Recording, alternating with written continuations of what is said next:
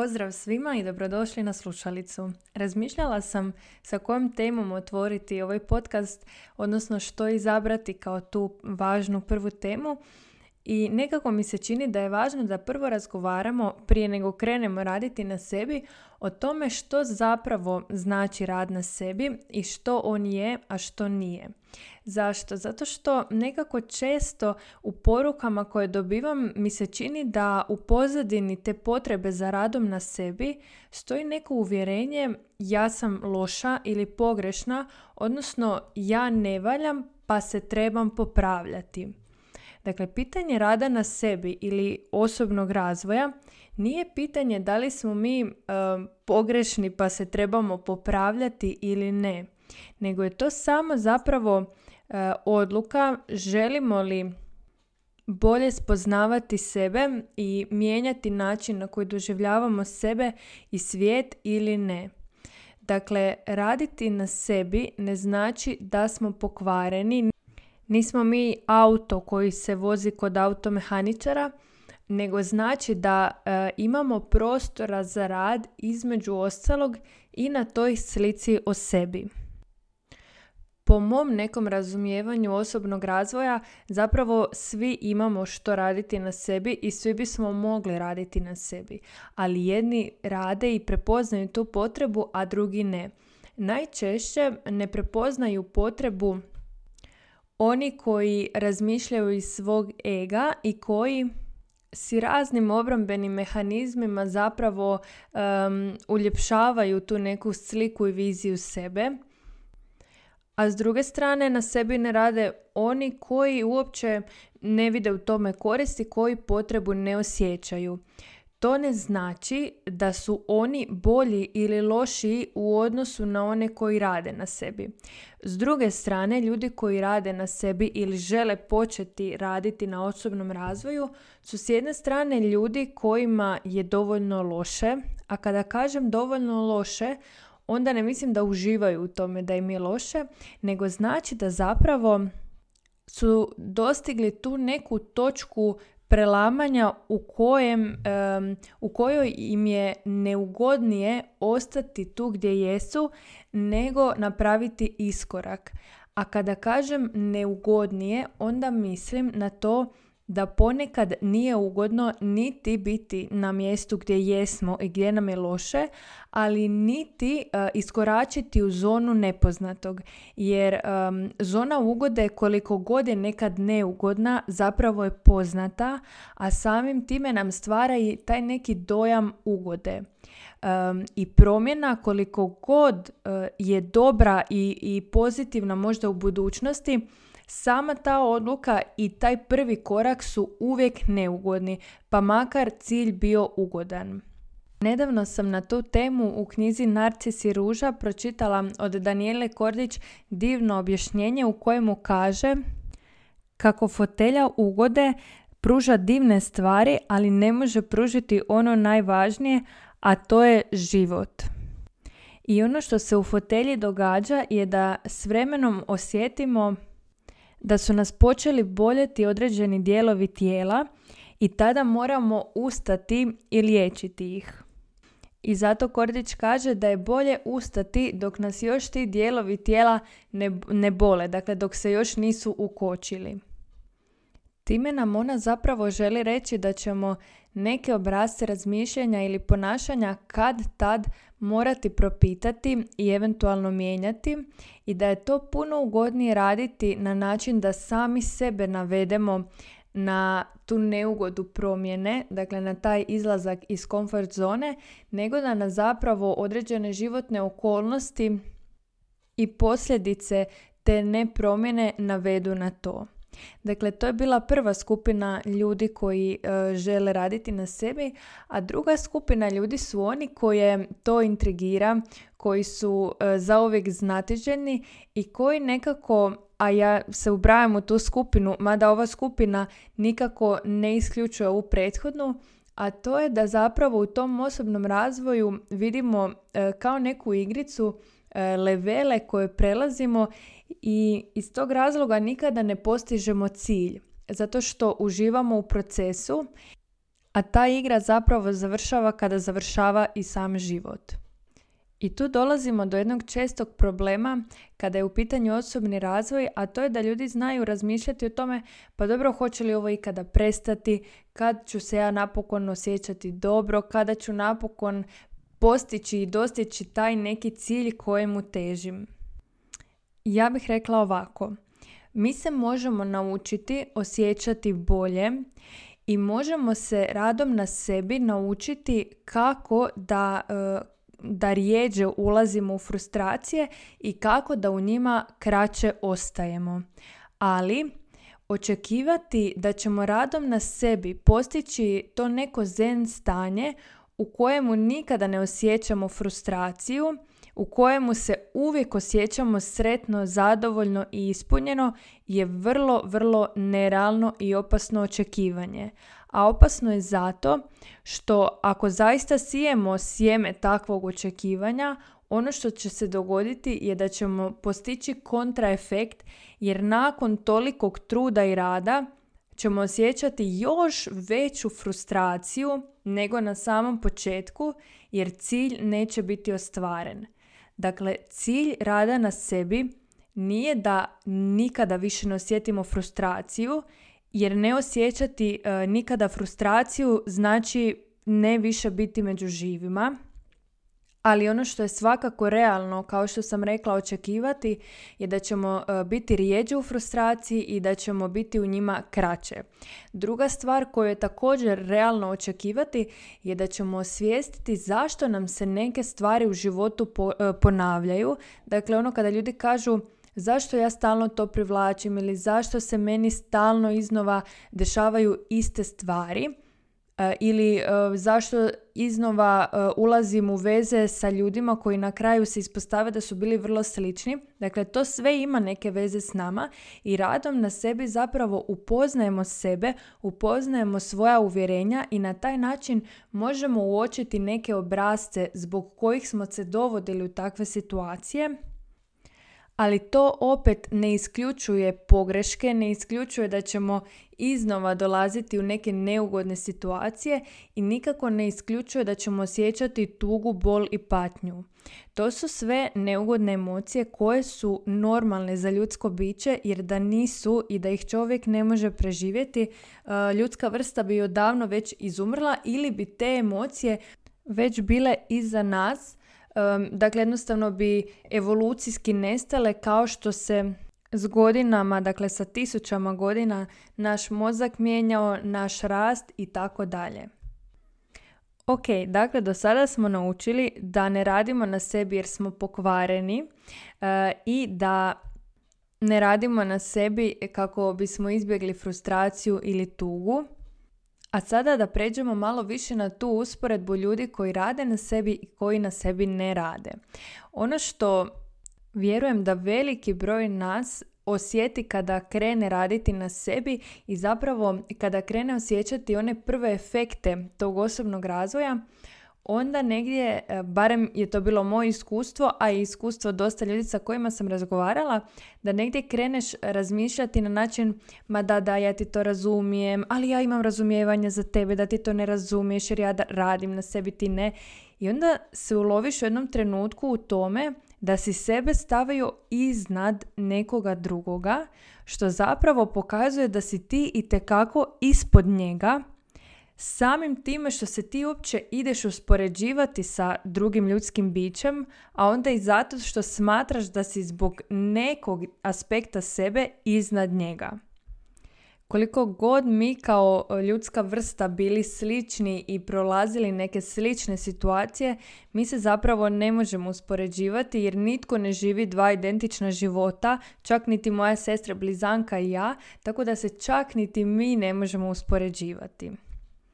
Tako da onda daljnjim radom na sebi zaključiš da e, si si malo hranio ego takvim stavom kao mi radimo na sebi, oni ne rade na sebi i slične stvari i zapravo shvatiš pravo značenje riječi izbor u životu. Dakle, ja ovo biram, ja biram ovakav način provođenja slobodnog vremena, ti biraš takav način i ovo je pravi izbor za mene, a to je pravi izbor za tebe.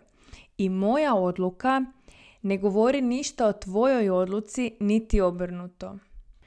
To što je e, taj osobni razvoj trenutno negdje pomodni pojam i pogotovo na društvenim mrežama, to ne znači da je to pravi, da tako kažem, izbor od toga da nakon posla dođemo, upalimo TV i do mraka ga gledamo. Za mene osobno je ovo prvo ispravnije, ali za nekoga tko ovo sluša možda i nije.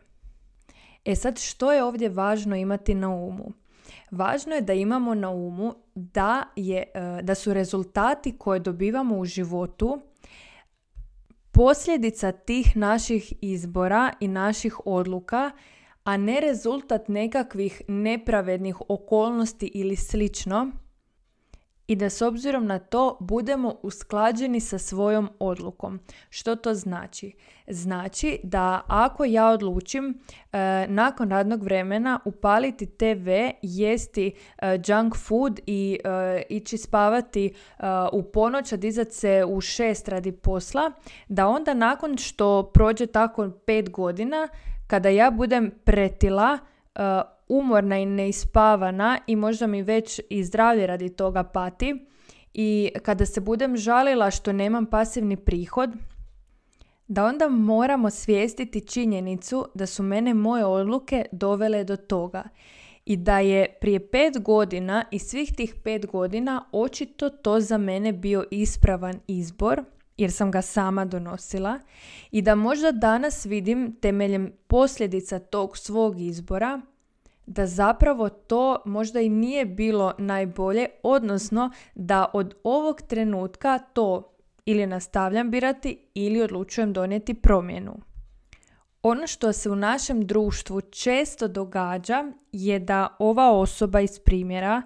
pogleda unatrag pet godina, ne vidi što je ona radila, a što je radila neka vitka, odvorna osoba koja možda ima pasivni prihod i onda se krene žaliti na okolnosti, na politiku, na državu, na sustav, na nejednake mogućnosti i tako dalje. Na ovu temu bih vam definitivno preporučila knjigu The Compound Effect. Mislim da čak na podcastu Surove strasti pod lektirama imate sažetak te knjige, ali bi svakako preporučila i čitanje jer ona vrlo dobro objašnjava kolika je moć tih malih svakodnevnih navika i koliko nakon nekog kraćeg vremenskog perioda nećemo osjetiti toliko značajnu razliku, ali sa vremenom će ta razlika biti sve veća i veća i kasnije će i manji napor i manji trud donositi veće rezultate. Dakle, hoće li netko raditi na sebi ili neće, je njegova e, stvar i njegov izbor, ali onda e, zajedno sa tom odlukom u paketu dolazi i posljedica te odluke. To znači osobna odgovornost. I tu mi odmah nekako na pamet padaju dugogodišnje veze i dugogodišnje brakovi u kojima ljudi vrlo, vrlo rijetko e, čitaju o tome kako održati ljubav u vezi, kako ostati zaljubljen, kako, kako zapravo graditi tu vezu. I onda se nakon što ta početnička zaljubljenost prođe, negdje krenu žaliti e, ta druga osoba više nije ono što je nekada bila, ljubav jednostavno nakon nekoliko godina splasne, nije to to, ne možeš očekivati da budeš zaljubljen kao u početku i slično. A s druge strane, postoje ljudi koji odluče da žele zadržati tu ljubav i tu zaljubljenost i koji onda rade na toj vezi, a to znači da se trude upoznati tu drugu osobu, da uz nju rastu, da svoj ponos negdje upakiraju duboko u sebe i, i ne reagiraju uvijek na prvu i na instinktivnu reakciju. Um, I samo da napomenem da kada je u pitanju zaljubljenost E, i ljubav. O tome ćemo više pričati u nekim drugim podcastima jer se ta dva pojma često miješaju. Ali je poanta da ne možemo biti razočarani rezultatima ako nismo radili na tome i onda se ići uspoređivati sa nekime tko je godinama ulagao trud u nešto, na primjer u tu vezu i reći aha vidiš vjerojatno je njegov partner bolji nego moj pa zato oni i nakon toliko godina imaju super odnos, a mi nemamo. I posljednja stvar o kojoj bih ovdje pričala je sama definicija rada na sebi, zato što kada razgovaramo o toj temi zapravo e, svaka osoba drugačije definira taj pojam. E, starije osobe koje možda nisu toliko digitalno pismene, koje su već negdje u kasnijim godinama svog života i koje su imale sasvim neka, e, neki drugačiji životni put od nas mlađih, oni često rad na sebi definiraju kao neku pomodnu glupost mladih u smislu ma joj mi nismo o tome razmišljali, ko je kad razmišlja o tome i to ne znači da su oni u krivu,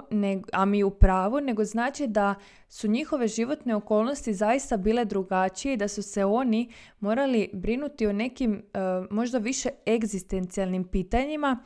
E, jer tek kada su ta pitanja odgovorena, dakle tek kada je egzistencija osigurana, onda tek možemo početi razmišljati o osobnom razvoju.